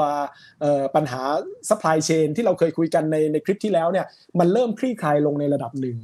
ปัจจัยที่สำคัญอยู่ณปัจจุบันนี้มันคือเรื่องของน้ำมันเท่านั้น เพราะน้ำมันมันขึ้นเอาขึ้นเอาขึ้นเอาก็เป็นผลจากที่อย่างหนึ่งก็คืออย่างที่เราทราบกันก็คือปัญหาเรื่องภูมิรัฐศาสตร์ใช่ไหมเรื่องยูเครน เรื่องรัสเซียอะไรต่างๆ ซึ่งแน่นอนว่ามันก็มันก็เป็นความเสี่ยงแหละ นะฮะแต่ว่าในระยะต่อไปเนี่ยถ้าเผื่อเรื่องของการผลิตมีมากมากขึ้นอะไรต่างๆ มันก็อาจจะทำให้ราคาน้ำมันเนี่ยก็เริ่มเริ่มลดลงได้เหมือนกันรวมไปถึงระยะยาวการใช้เรื่องของตัวพลังงานสะอาดที่มากขึ้น มันก็จะช่วยด้านนั้นนะครับผมก็ก็ก็หวังว่าในเรื่องของภาพ อันนี้ก็เป็นมุมมองหนึ่งแล้วกันว่าว่าเป็นไปได้เหมือนกันว่าในระยะต่อไปคริปโตอาจจะกลับมานะแต่เป็นปีหน้าอะไรต่างๆ ก็เป็นสถานการณ์หนึ่งที่เราสามารถมองได้ครับผมครับครับ เห็นดร.ออสตินบอกว่าจริงๆนอกจากภาพ nightmare แล้วก็มี blue sky ด้วย ก็เมื่อกี้คือคล้ายๆ กับกับที่มอง scenario ไว้ว่าถ้าเงินเฟ้อเนี่ยเฟดสามารถที่จะควบคุมได้นะครับสถานการณ์ก็น่าจะดูดีขึ้น อันนี้ลองเล่าให้ฟังได้ไหมครับว่า scenario นี้เป็นยังไงฮะครับก็ถ้าดูในสไลด์นะครับผมก็จะเห็นภาพว่าเงินเฟ้อมันก็จะไม่ได้ต่างกับไนท์แมร์มาก เพราะว่า พอสถานการณ์เงินเฟ้อมันเริ่มที่คลายนะผมมองว่าปีนี้เงินเฟ้อเนี่ยไตรมาสนี้อาจจะสูงสุดอยู่แถวๆประมาณ 8% 7%แล้วมันจะค่อยๆ ลดลงบ้าง ซึ่งถ้าเฟดเริ่มบรรเทาในเรื่องของการจะเร่งขึ้นดอกเบี้ยลงเนี่ยนะครับผมมันก็จะทำให้บอลยิวผลตอบแทนพันธบัตรเนี่ยโดยเฉพาะตัวสั้นตัวยาวเนี่ยก็ไม่ขึ้นมากนะค่อยๆ ขึ้นไปนะครับผมก็จะเห็นภาพว่าในปีหน้าในไตรมาสที่ 2 ปี 2023 ซึ่งผมมองเป็นจุด เป็นเป็นเป็นเป็นอ่าเป็นมายสเตนและกันเป็นหลักหนึ่งเนี่ยปรากฏว่าในปีนั้นเนี่ยในในปีหน้าเนี่ยตัว 10 ปีผลตอบแทนพันธบัตร10 ปีอาจจะอยู่ที่ 2.5 แต่ GDP อาจจะสูงกว่าที่ที่เฟดคาดไว้อาจจะอยู่ที่แถวๆ3.5 ซึ่งถ้าเป็นอย่างนั้นเนี่ยมันแปลว่าโกรดมันยังสูงกว่าต้นทุนการเงินอยู่ มันก็พอสนับสนุนกันไปได้ ถ้าเป็นการบริหารจัดการให้ดีของทั้งเฟดนะแล้วก็รวมไปถึงเรื่องของภาพของเศรษฐกิจไม่ได้แย่มากอย่างที่หลายฝ่ายเริ่มกังวลกันอะไรต่างๆเนี่ยมันก็อาจจะทำให้ระยะยาวเนี่ยจะเห็นภาพว่าเนี่ยในตัวไกลสุดนะครับผมแต่ second half ของปี 2024 เนี่ย 10 ปีผลผลตอบแทนพันธบัตร 10 ปีก็อยู่ที่ 3%ตัว GDP ก็อยู่ที่ 3%มันก็จะแมทช์กันนะครับผมอันนี้ก็อาจจะเป็นบูสกายหน่อยนึงนะครับผมซึ่งแน่นอนว่ามัน มันก็มีปัจจัยหลายอย่างที่อาจจะไม่ได้ทำให้เป็นอย่างนั้น แต่ว่าข้อสรุปของ scenario นี้หรือว่าฉากทัศน์นี้ก็คือว่าดอกเบี้ยไม่เร่งเร็วเกินไป ดอกเบี้ยไม่เร่งเร็วเกินไป QT ไม่เร่งเร็วเกินไป growth ลดลงอย่างค่อยเป็นค่อยไป มันก็จะมา match กัน แล้วก็ทำให้สถานการณ์เศรษฐกิจก็ไปได้นะครับผมถ้าภาพแบบนี้ก็ก็ถือว่าค่อนข้างดีครับผมครับ ครับขอบคุณครับ คุณซันเจครับ มีคุณผู้ชมถามมาครับ ว่ากระทบบิตคอยน์มากเลยครับ คิดยังไงเกี่ยวกับการลงทุนในอนาคตครับ ลงทุนขายออก คุณเอิร์ธอีกท่านหนึ่งครับ ถามมาว่าแบบนี้ควรปรับพอร์ตอย่างไรดีคริปโตสัดส่วนอย่างไรดี อาจจะพูดถึงทองคำ stable coin อย่างเงี้ยเลยครับ คุณซันเจคิดไงครับ ในฐานะที่ก็เป็นผู้ให้คำแนะนำตรงนี้ด้วยนะครับ ปรับพอร์ตก็จริงๆแล้วถ้าการปรับพอร์ตช่วงนี้อย่างผมพูดมาเสมอนะว่าตอนนี้เราได้ของที่ถูกกว่าเดือนที่แล้วประมาณห้าสิบเปอร์เซ็นต์แล้วบางบางตัวนะครับ อันนี้ถ้าเป็นตัวบิตคอยน์เองก็ลดลงมาถ้าจาก all time high เนี่ยตอนตอนที่ all time high ประมาณหกหมื่นเนี่ยเราก็จะมีความระมัดระวังพอสมควรเราก็มองว่ามันตลาด overheat อยู่แล้วคนเข้ามา FOMO ค่อนข้างจะเยอะแล้วกัน อันนี้ตอน all time high ผมก็จะค่อยค่อยต้องเบรกคนตลอดเวลา คนก็จะมาตื่นเต้นกันนะว่าเย่โอ้ย all time high ทุกวัน ราคาสูงมากแล้วอะไรเงี้ย เราก็ต้องค่อยๆเอ่อปรามปรามนิดหนึ่งนะว่าเอออย่าอย่าเข้ามาช่วงนี้เราก็ต้องแบบว่าดูแลกันหน่อยเพราะว่าแต่ว่ากลับกันนะครับในช่วงนี้อะผมว่าเป็นจุดจังหวะที่ค่อยๆ อาจจะเริ่มเอ่อ DCA ได้แล้วกัน อันนี้พูดตามตรงที่มุมมองผมนะ เพราะว่าถ้าเราจะเก็บเป็นไม่ว่าจะเป็นบิตคอยหรือว่าตัวเหรียญที่มีฟันเดเมนทัลสูงๆผมว่าเป็นจุด DCA ที่ดีแล้วกัน ถามว่ามันจะไปซื้อจุดต่ำสุดหรือเปล่าว่า คือมันพูดยากครับว่าตอนจุดต่ำสุดมันจะไปถึงเท่าไหร่นะแต่ผมว่าจุดราคานี้ถือว่าถือว่าดูค่อนข้างโอเคอยู่เพราะเราก็ไม่ได้เป็นแบบสายเชี่ยวชาญในกราฟนะผมพูดตามตรง แต่ว่าถ้าจุดต่ำสุดที่ผมมองจริงๆคือ worst case scenario ก็คือไปถึงประมาณ 29,000 ประมาณนั้นนะครับ ถ้าถ้าจะลงไปได้อีกล็อตหนึ่งแต่ว่าถ้าอยู่ต่ำกว่านั้นอีกก็ก็ถือว่าคราชเข้ามาหนักกว่ารอบอื่นเยอะพอสมควร แต่ว่าแนวรับที่อยู่ฐานเยอะๆผมว่าอยู่ประมาณ 2 9 0 0 0 น่าจะดูค่อนข้างเป็นไปได้มากสุด ทีนี้การ strategy การอ่าสมมติถ้าอ่าคุณเป็น long term holder หรือ long term believer แล้วกัน คือมันเป็นจุด DCA ที่ค่อนข้างดี ก็คืออาจจะ DCA เยอะกว่าปกติก็ได้ในช่วงนี้ครับผมพูดอย่างนั้นมากกว่า แต่ว่าจะ long term keeping นะอันนี้อันนี้ตรงนี้ก่อน แต่สำหรับ short term ถ้าเราเป็นเทรดเดอร์เราก็ต้องมีการ cut loss อะไรของเรา แล้วก็ดูจัด portfolio ตามสัดส่วนที่เราเห็นว่าเหมาะสมแล้วกันครับ แล้วก็ช่วงนี้ผมก็ไม่ได้แนะนำให้ลงทุนในเหรียญ altcoin ที่เป็น มีมูลค่า low market cap หรือตัวเล็กเกินไปแล้วกัน อันนี้เราก็จะโฟกัสตัวพวก blue chip หรือว่าตัว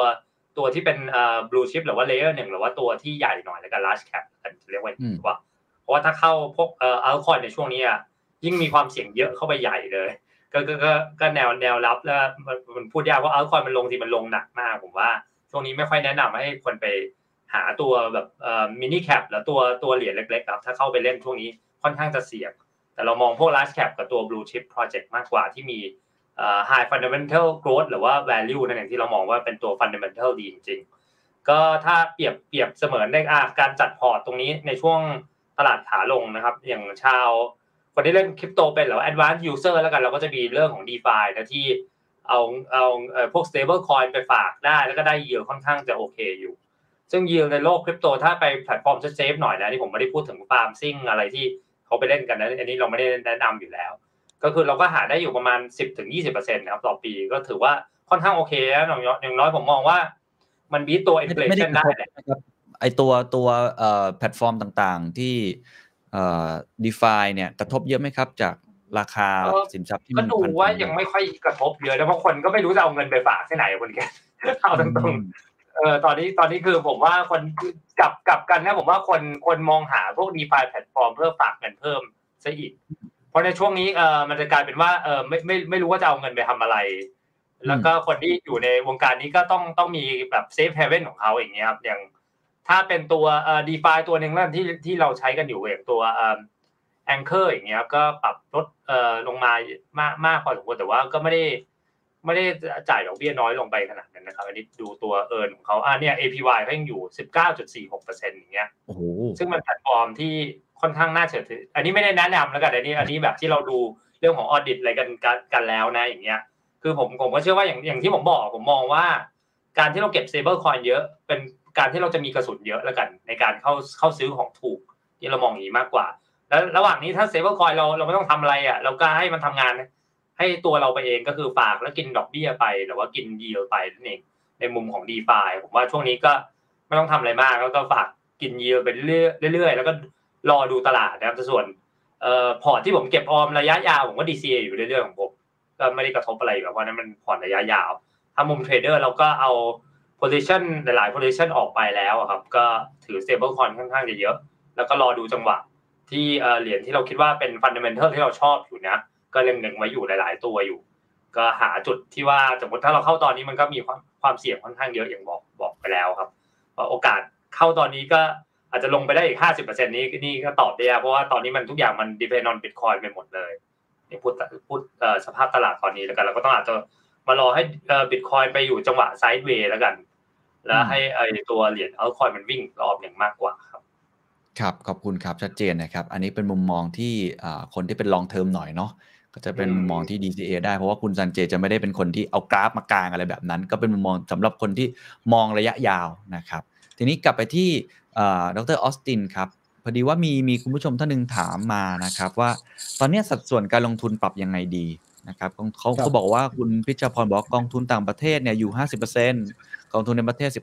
15% ผมเก็บธนบัตร 35%นะฮะ ควรปรับลดหรือมีข้อแนะนำอะไรไหมครับ หรือว่าอาจจะเป็นภาพภาพ view point ของของดรออสตินก็ได้ครับว่าไอสถานการณ์มันเป็นอย่างเงี้ย เออ มันดูผันผวนค่อนข้างมากเลยทีเดียวเนี่ยดรออสตินคิดว่าควรจะมีการปรับพอร์ต หรือว่าวิธีการกลยุทธ์ในการลงทุนยังไงต่อดีครับ ครับก็เรียนเรียนเบื้องต้นก่อนว่าก็ค่อนข้างยากนิดนึงนะครับผมจริง ๆ ประเด็นเรื่องของการลงทุนเนี่ยคุณเคนก็ถามมาตั้งแต่เมื่อ คลิปที่แล้วใช่ไหมเมื่อปลายปีที่เราคุยกันก่อนปีใหม่เนี่ยนะครับ ผมก็แน่นอนจริง ๆ พอภาพมันชัดเจนขึ้นความเสี่ยงมันมีมากขึ้นเนี่ย ในส่วนตัวผมตอนนั้นผมก็ปรับเพิ่มในเรื่องของการถือเงินสดขึ้นมาบ้างนิดนึงนะครับผมจริงๆไอ้คริปโตเองเนี่ยตอนก่อนหน้านี้ก็ก็ซื้อเริ่มเริ่มลงทุนนะครับ ผมก็เริ่มลองซื้อบิตคอยไปก็ก็ได้ได้ได้เป็นชาวดอยเขานิดนึงนะครับผมก็ยังดอยอยู่นะฮะก็ก็ไม่เป็นไรเราก็ ต้องศึกษาเรียนรู้นะครับผมแต่ว่าแน่นอนก็คือเข้ามาคือผมก็ปรับมาถือเงินสดบ้างมากขึ้นบ้างนะครับ ผมแต่ก็ยังต้องลงทุนอยู่ ผมก็มองภาพว่าเรื่องของการลงทุนในกองทุนต่างๆ ก็ยังถือว่ายังค่อนข้างจำเป็นนะครับ ผมอเมริกาเนี่ย ต่อให้มันมีความเสี่ยงมากขึ้นนะครับผมก็แต่ยังไงระยะยาวเขาก็ยังยังจะไปได้ในแง่ของภาพเศรษฐกิจที่ที่เขายังยังเป็นขนาดใหญ่สุด แล้วก็เรื่องของตัวธุรกิจเขาก็ค่อนข้างมีความเป็นดินามิกค่อนข้างสูงนะครับผมแต่ว่าภาพในระยะสั้นเนี่ยเอาเป็นเอาเป็นพอตตัวเองเลยแล้วกันนะคุยกันง่าย ๆ แล้วกันนะครับผมก็ผมก็หันมามองตัวเรื่องของในประเทศตลาดเกิดใหม่มากขึ้นนะครับผมก็ไปลงใน ตัวเวียดนามมากขึ้นนะครับผมเพราะว่ามองเห็นว่ายังไงระยะยาวเขาก็ทิศทางในเรื่องของโกรธการเติบโตอะไรต่างๆ หลายท่านกูรูหลายท่านก็คงพูดในในประเด็นเหล่านี้อยู่แล้ว ก็ลงในเวียดนามบ้างนะครับผมแล้วก็อีกที่หนึ่งที่ผมมองว่าในระยะต่อไปอาจจะค่อนข้างดีนะครับผมก็เป็นที่ที่ที่ผมอาจจะจริง ๆ คือคือก็อาจจะไม่ค่อยได้ชอบมากนักนะครับผมก็ตอนที่คุณเคนถามเมื่อคราวที่แล้วก็ถามเน้นเลยก็คือ จีนนะฮะตอนนั้นจีนใช่ถ้าคุณเคนจำได้นะครับ ผมก็ก็ถามเลยเพราะว่าคือคือภาพจริง ๆ ภาพประเด็นของจีนเนี่ยผมอาจจะมีคอนเซิร์นในแง่ของว่าเรื่องของรูปแบบการปกครองเขาที่ค่อนข้างแบบเป็นเป็นการเบ็ดเสร็จ แล้วก็แล้วก็สั่งการจากจากภาครัฐเนี่ยแต่ข้อดีของการลงทุนของของ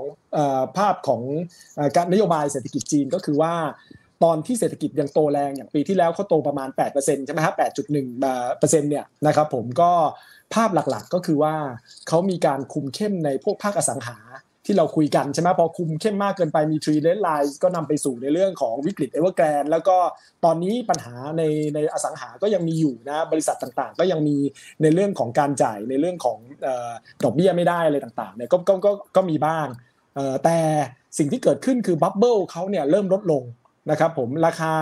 ที่ดินหรือว่าหรือแม้แต่การเก็งกำไรอะไรต่างๆเนี่ยมันเริ่มลดลงนะฮะนี่โดยภาพรวมมันเริ่มลดลงคือไอการที่เขาใช้ตอนที่ภาพเศรษฐกิจเขายังค่อนข้างดีในระดับหนึ่งเนี่ยมันก็เป็นการช่วยในเรื่องของภาพของจีนได้ในระดับหนึ่งเหมือนกันนะฮะฉะนั้นก็เลยเชื่อว่าเป็นไปได้ในในปีนี้เนี่ย นโยบายที่ตึงตัวแรงๆเหมือนเหมือนปีที่แล้วอาจจะไม่ตึงตัวแต่แน่นอนภาพในระยะยาวในเรื่องของความที่เขาจะต้องการที่จะให้สังคมเป็นสังคมเสมอภาคมากขึ้น ใช้นโยบาย common prosperity อะไรต่างๆ นี่ยังยังยังยังเน้นอยู่แหละ แน่นอนโกรดการเติบโตก็อาจจะไม่ได้เติบโตได้สูงมากนัก แต่ ในช่วงนี้ก็อาจจะเป็นหลุมหลบภัยในการลงทุนได้ดี เพราะว่าโอกาสในการที่เขาจะจะแตกเหมือนกับในในฝั่งยุโรปฝั่งอเมริกานี่อาจจะค่อนข้างน้อยตัวดอกเบี้ยที่เขามีอยู่ถ้าถ้าจำกันได้ในสัปดาห์ก่อนใช่ไหมที่เขามีการประกาศ GDP พอพอประกาศ GDP มาปั๊บเขาลดดอกเบี้ยเลย แล้วก็ลดดอกเบี้ยอีกทีในในในวันพฤหัสด้วย พอลดดอกเบี้ยสองครั้งแล้วเขายังดอกเบี้ยเขายังอยู่ที่ 2 กว่า ของอเมริกาดอกเบี้ยอยู่ที่ศูนย์แล้วก็มีแต่ที่จะต้องขึ้นดอกเบี้ย แต่ของเขามีดอกเบี้ยเขาอยู่ที่ 2 แล้วก็มีสิทธิ์ที่จะลดนะรวมไปถึงเรื่องของดอกตัวอัตราการการสำรองธนาคารพาณิชย์ triple R เนี่ยเขาก็มีสิทธิ์ที่จะลดได้ แล้วก็เรื่องของด้านการคลังนะครับผมก็มีสิทธิ์ที่จะขยายเพิ่มได้ ฉะนั้นผมก็มองว่าในระยะต่อไปอาจจะสักไตรมาสไตรมาสหนึ่งต่อไตรมาสสองแถวนั้นนะเดือนเมษาพฤษภาเนี่ย timing อาจจะเริ่มค่อนข้างโอเคแล้ว เรื่องของโอไมครอนอาจจะไม่รุนแรงมากแล้วอะไรต่างๆเนี่ยการล็อกดาวน์แบบ zero COVID อาจจะไม่จำเป็นต้องแล้ว ก็เศรษฐกิจก็อาจจะแบบค่อยๆ ดีขึ้นบ้างได้ ภาพตรงนั้นนะแล้วมันก็จะบิวอัพสู่เรื่องของการประชุมสุดยอดในตอนครั้งที่ 20 ใช่ไหมฮะ เมื่อปลายปีด้วยที่เขาจะต่ออายุสีจิ้นผิง 5 ปีเนี่ยภาพเศรษฐกิจก็จะดีขึ้น ตอนนั้นก็จะเป็นทามมิ่งที่จะลงทุนในเรื่องของจีนได้นะครับผมฉะนั้นภาพโดยรวมถ้าเศรษฐกิจมันไม่ได้แครชมากอะไรต่างๆเนี่ยการลงทุนในกองทุนใน ประเทศตลาดเกิดใหม่อย่างอย่างในเอเชียอย่างจีนอะไรต่างๆ ก็ถือว่าค่อนข้างโอเค รวมถึงไทยเองเนี่ยภาพก็ไม่ได้แย่มากนัก เราเป็นสถานการณ์ที่กำลังเป็นขาขึ้นในระดับหน่อยๆนะครับผมก็ GDP ปีนี้ก็ MF ก็มองว่าประมาณ 4.1 ของของมุมมองของเราก็คือ 3.5 ปีที่แล้วมัน 1%ใช่ไหมฮะยังไงมันก็เป็นขาที่ที่ขึ้นขึ้นนะครับผมแล้วก็การที่มีแนวโน้มจะเปิดประเทศบ้างอะไรบ้างเนี่ยมันก็มันก็จะช่วยในระยะต่อไปด้วยเหมือนกันนะครับผมฉะนั้นถามว่าลงทุนได้ไหมก็ลงทุนได้ก็อาจจะต้องมีการสับในเรื่องของการลงทุนบ้าง มีการกระจายการลงทุนบ้าง อาจจะมาในตลาด emerging market อะไรประมาณนี้ครับผมลงถ้าถ้าเป็น develop market ก็อาจจะยุโรปก็อาจจะยังมีภาษีค่อนข้างโอเคกว่า เพราะว่า การขึ้นดอกเบี้ยอะไรต่างๆเขาไม่น่าจะแรงเท่ากับของอเมริกาที่ต้องรีบขึ้นตอนนี้เพราะว่าเงินเฟ้อมีความเสี่ยงค่อนข้างสูง ญี่ปุ่นก็ถือว่าเป็นภาพที่ตัวฟันดัมเบลทัลเขาค่อนข้างดี แต่ว่าคนไม่ค่อยเล่นนะฮะก็ก็คนก็อาจจะมองในภาพของ aging society อะไรต่างๆ ก็ก็เข้าใจเขานะครับผมก็ในช่วงนี้เนี่ยตลาดเกิดใหม่กับยุโรปก็เป็นที่ที่อาจจะพอที่จะลงทุนได้ในระยะต่อไปครับผมครับ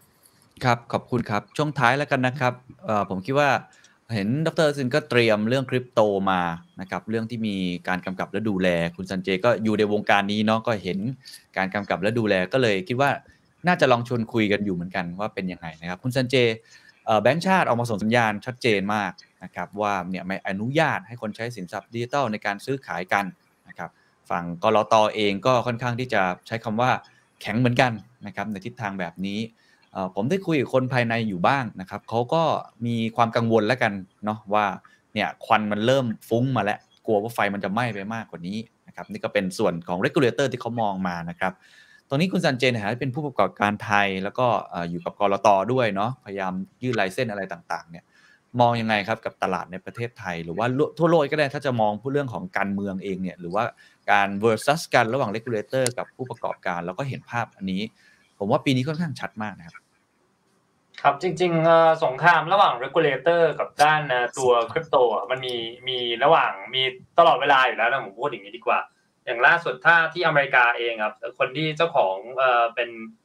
เขาเรียกว่าเว็บเอ่อ decentralized exchange แล้วกันที่เรียกว่า Uniswap ครับเป็น decentralized exchange อันดับต้นๆของโลกเนี่ย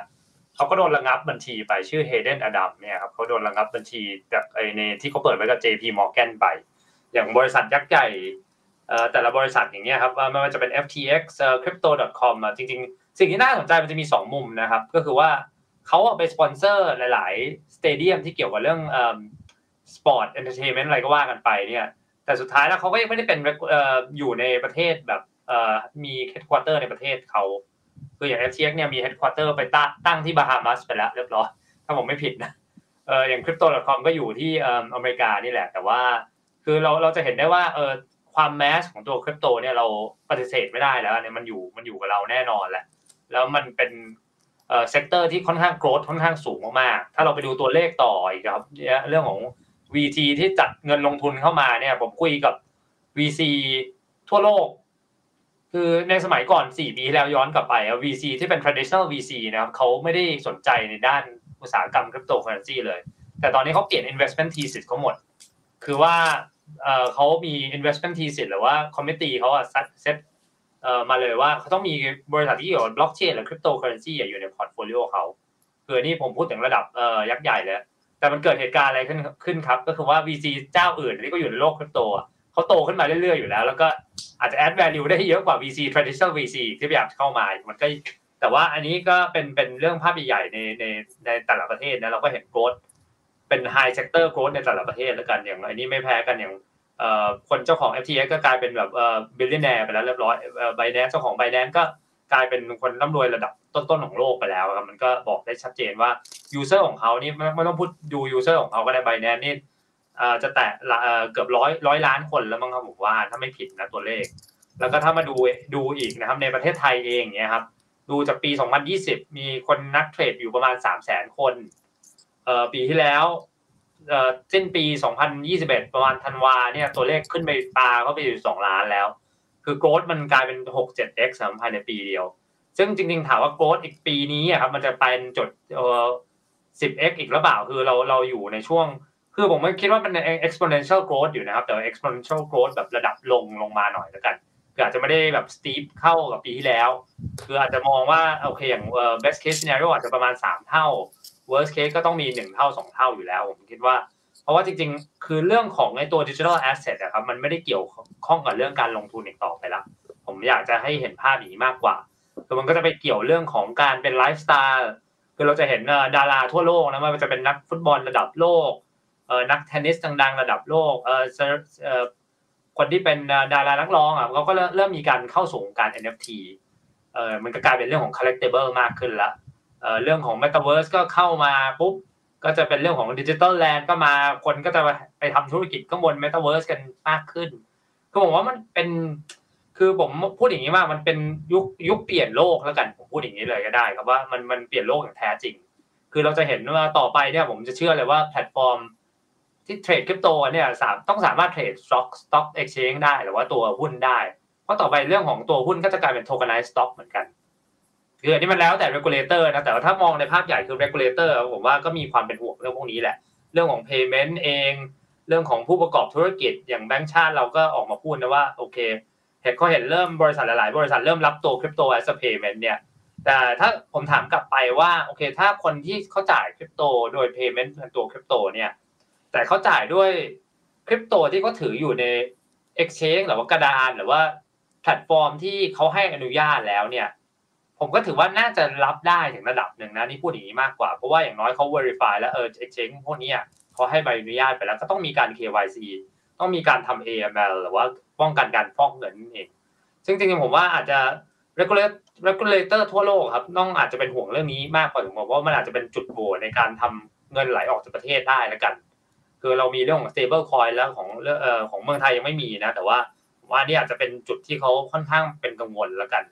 แต่ถามว่าเรื่องของ payment เนี่ยถามว่าคนเอาไปใช้ payment เยอะขนาดนั้นเลยไหมผมว่าคงไม่ได้เยอะขนาดนั้นนะแต่ว่าเขาเอ่อมันก็เป็นเขาเรียกว่าเป็นเสิทธิของคนแล้วกันนะผมมองอย่างนี้มากกว่าว่าเออเราถ้าเราสามารถใช้ payment แบบนี้ได้ก็มันก็เป็น payment mean อีกแบบหนึ่งแล้วกันล้วกัน ส่วนผู้ประกอบธุรกิจเขาอยากจะรับ เอาเป็น convert เป็นไทยบาทหรือว่าถือคริปโตไปเลยก็ได้อย่างนี้ก็แล้วแต่เขาผมว่ามันเป็นเสรีภาพของการทำธุรกิจมากกว่าแหละแล้วถ้าเรา ease concern ของเขาได้ในการที่ว่า ออเราป้องกันเรื่องของการฟอกเงิน มีการ KYC เช็คประวัติคนที่จ่ายเงินเนี่ยผมว่ามันก็ไม่น่าจะเป็นเรื่องปัญหาใหญ่แต่ว่า ผมว่ากระแสจริง ๆ เป็นเรื่องที่น่าตลกอีกเรื่องหนึ่งนะผมว่าเมืองไทยเราเป็นหนึ่งในประเทศที่เป็นไพโอเนียเรื่องนี้นะครับอันนี้ผมพูดได้เลยคือเรื่องอื่นเราอาจจะไม่ทันแบบชาวโลกเขาแต่เรื่องคริปโตนี่ผมว่าเราไปไกลกว่าหลาย ๆ ประเทศทั่วโลกเลย จริง ๆ มันก็เป็นโอกาสของคนไทยแล้วเป็นเรื่องที่น่าตื่นเต้นมากเลยผมว่าเรื่องนี้ เพราะเรามี adoption เรื่องของ NFT ค่อนข้างสูง ผมไปคุยกับหลาย ๆ บริษัทเนี่ยเขาบอกเลยว่าเออตัวเลขคนจากประเทศไทยเนี่ยเยอะมากเขาก็ตกใจกันนะผมไม่รู้ว่าเออคนไทยเราก็กลายเป็นถือว่าเป็นเรื่องดีนะว่า educate ตัวเองแล้ว advance ไปถึงระดับหนึ่งนะนี่ผมว่าเป็นเรื่องที่ว่าเออเหมือนคนค้นคว้าหาแล้วก็หาโอกาสให้ตัวเองแล้วกันในในมุมนี้อะแล้วหาช่องทางการทำธุรกิจใหม่ๆมากกว่า ส่วนเรื่อง regulator ก็ก็เป็นเรื่องปกติครับ เราก็ต้องพยายามที่จะ work กับ regulator นะก็ ดูว่าคอนเซิร์นของเขามีอะไรบ้าง แล้วก็ work แล้วก็ทำทำไปด้วยกันเนี่ยเพื่อจะทำให้อุตสาหกรรมมันเกิดแล้วก็โตต่อไปแล้วกัน ซึ่งผมว่ามองว่าตัวนี้เป็นโอกาสใหญ่ๆเลยของของประเทศนะครับ ในการสร้าง new economy หรือ new industry ขึ้นมาให้ได้ครับ ครับ ขอบคุณมากครับ ขอบคุณครับทางดรออสซินละครับ อยู่ในโลกของการเงินแบบ traditional bank แต่ว่าก็ต้องบอกว่าเป็นแบงค์ที่กระโดดเข้ามาในโลกคริปโตเช่นเดียวกันมอง การ move ของ regulator ครั้งนี้ที่โอ้โหขีดเส้นค่อนข้างชัดเจนมากๆยังไงบ้างครับผมเรียนอย่างนี้แล้วกันนะครับผมจริงๆวิวผมก็คล้ายๆ กับคุณสันจิตหลายหลายประเด็นนะครับผมผมขอสรุปใน 3 ประเด็นแล้วกัน ประเด็นแรกก็คือผมก็มองคล้ายๆคุณสารจิตว่าไอ้ตัวนี้มันคืออนาคตนะฮะเรื่องของ digital asset ในเรื่องของภาพโดยรวมนะครับผมทั้งคริปโตทั้งในเรื่องของโทเค็นดิจิทัลเรื่องของ investment token utility token หรือว่าสิ่งอื่นๆเนี่ยมันคืออนาคตในระดับหนึ่ง แน่นอนเราเราเราหวังเรื่องของ 4.0 ในฝั่งของภาคการผลิตในฝั่งของเรื่องของไลฟ์สไตล์อะไรต่างๆ และไอ้ตัวเรื่องของด้านการเงินเนี่ย4.0 ของเขามันก็คือเรื่องของตัวเนี่ย สินทรัพย์ดิจิทัลต่างๆดิจิทัลแอสเซทต่างๆนะฮะก็จะเห็นอย่างสถิติที่คุณซานจิตว่ามาเลยคนเพิ่มขึ้นคนที่ลงหันมาลงทุนคนที่หันมาเข้ามาเรียนรู้ในตัวนี้มันก็เพิ่มขึ้นเป็นทวีคูณจะ 10x จะเป็น 100x อะไรต่างๆ ก็ว่ากันไปคราวนี้ประเด็นที่ 2 ก็คือแน่นอนว่าภาพเรื่องของการผู้ประกอบการเนี่ยนะฮะในช่วงนี้เนี่ย หลายฝ่ายก็มองภาพเรื่องของการที่เข้ามาทั้งในแง่ของจะเป็น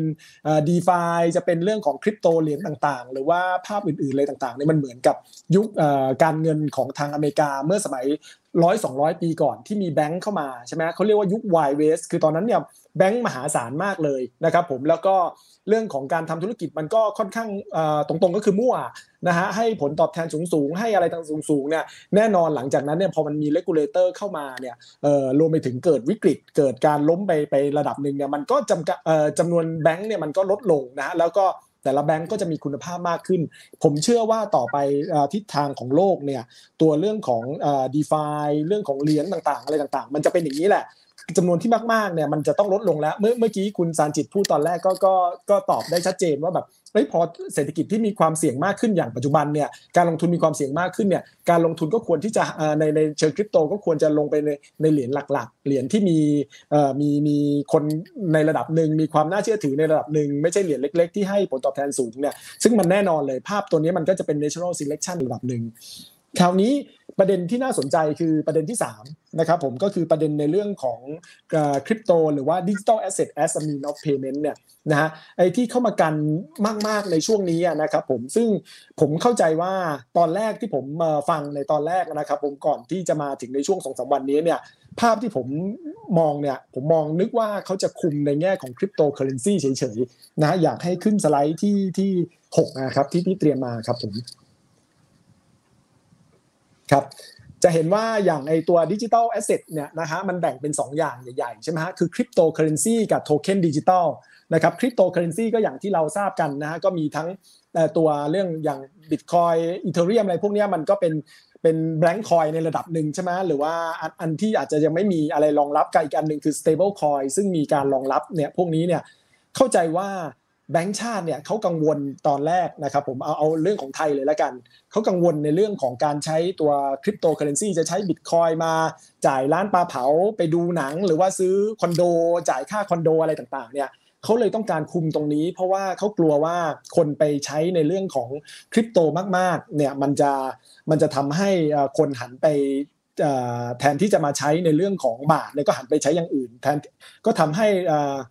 เขาเรียกว่าอำนาจในการที่เขาจะสามารถที่จะมาดูแลภาพเศรษฐกิจเนี่ยมันได้ยากขึ้นใช่ไหมเพราะถ้าคนยังใช้เงินบาทเขาก็สามารถจะขึ้นดอกเบี้ยลดดอกเบี้ยอะไรต่างๆได้ รวมถึง track ได้แต่ถ้าคนไปคริปโตเนี่ยก็อาจจะไม่ได้เขาก็คุมตรงนั้นผมก็เลยเข้าใจว่าภาพเนี่ยมันเป็นอย่างนั้นว่าเขาอาจจะไม่อนุญาตให้ใช้ตัวคริปโตเคอเรนซีหรือ blank coin นี่คือไอเดียของเขา แต่มันกลายเป็นว่าพอมาศึกษาไอ้ร่าง regulation ที่มีการทำ hearing กันอยู่ในตอนนี้ใช่ไหมฮะเรื่องของอะไรอะเกณฑ์ที่จะไม่ให้ผู้ประกอบการสินทรัพย์ดิจิทัลไปไปนำสินทรัพย์ดิจิทัลมาเป็น mean of payment น่ะนะครับผมพอไปลงลึกๆเนี่ยเขาเอาทั้งหมดเลยนะเขาเอาทั้งคริปโตเคอเรนซีและเขาเอาทั้งตัวที่เรียกว่าโทเค็นดิจิทัล ก็คือหลักๆเนี่ย investment token หรือ utility token นะฮะอย่างเช่นผู้ประกอบการสมมุติว่าออกโทเค็นออกมาเพื่อที่จะมาใช้ในในธุรกิจส่วนตัวนะครับผมว่าคนที่ถือโทเค็นนี้ถือเหรียญนี้สามารถที่จะมาใช้ซื้อสินค้าและบริการในของตัวเองได้เนี่ยกลายเป็นว่าถ้าใช้ไอเหรียญนี้เนี่ยแล้วเหรียญนี้ไปเทรดอยู่ในตลาดที่เป็นตลาดที่ตัวตัวกรตคุมอยู่เนี่ยเขาก็จะไม่อนุญาตด้วย ซึ่งถ้าภาพอย่างนี้ถ้ามันเป็นอย่างนี้นะก็แปลว่าธุรกิจของการที่กำลังจะเติบโตของภาคธุรกิจของไทยที่กำลังจะหันมามาพัฒนามากขึ้นผ่านด้านพวกนี้เหมือนถูกคุมกำเนิดไปเลยนะครับผมที่เคยจะเตรียมจะออกมีหลายหน่วยหลายที่นะฮะเราก็คงได้ยินชื่อกันเนี่ยนะแทนที่จะใช้ได้กลายเป็นว่าไม่สามารถใช้เป็น mean of exchange ได้เลยนะ ถ้าเผื่อไอตัวเหรียญเนี้ยไปเทรดอยู่ในใน exchange ที่ที่คุมโดยโดยกรอต ทางแก้คืออะไรล่ะ ทางแก้ก็คือถ้าผู้ประกอบการคิดจะออกใช่ไหมก็เอาไปออกแล้วก็ไปจดทะเบียนในตลาดต่างประเทศสิก็แค่นี้ก็ได้ละซึ่งมันก็จะทำให้ธุรกิจมันหายไปในระดับหนึ่งแต่ถ้าในถ้ามันในความเป็นจริงเนี่ยพอมันเกิดในเรื่องของความคุมเครือการเลกูเลชันที่อาจจะยุ่งยากอย่างนี้รวมไปถึงว่ามีความเป็นไปได้ว่าต่อไปเนี่ยถ้าแบงก์ชาติแบบคุมเข้มมากๆ ก็อาจจะบอกว่าเฮ้ย ฉันก็จะใช้พรบเรื่องของการชำระเงินเนี่ยมาคุมเธอเลยนะ ต่อให้เธอเป็น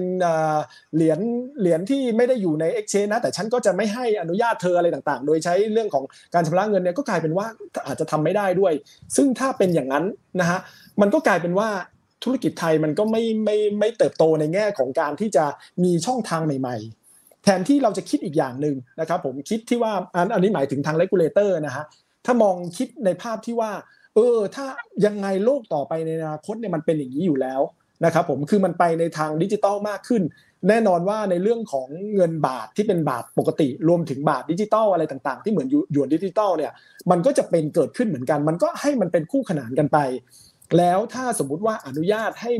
คนให้ธุรกิจไทยเนี่ยทำในเรื่องของใช้เลสเซตัว utility token จะพร้อมใช้ไม่พร้อมใช้เนี่ยอนุญาตให้ทำได้แต่สามารถที่จะ track หรือแม้กระทั่งถ้าใจดีมากขึ้นให้คริปโตก็สามารถทำได้ในการซื้อขายแลกเปลี่ยนได้ แต่ว่าอนุญาตแต่แต่คล้ายๆว่าขอข้อมูลแล้วแทร็กเนี่ย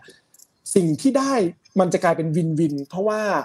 ตัวเรื่องของผู้ผู้กำหนดนโยบายก็จะเห็นข้อมูลนะตัวผู้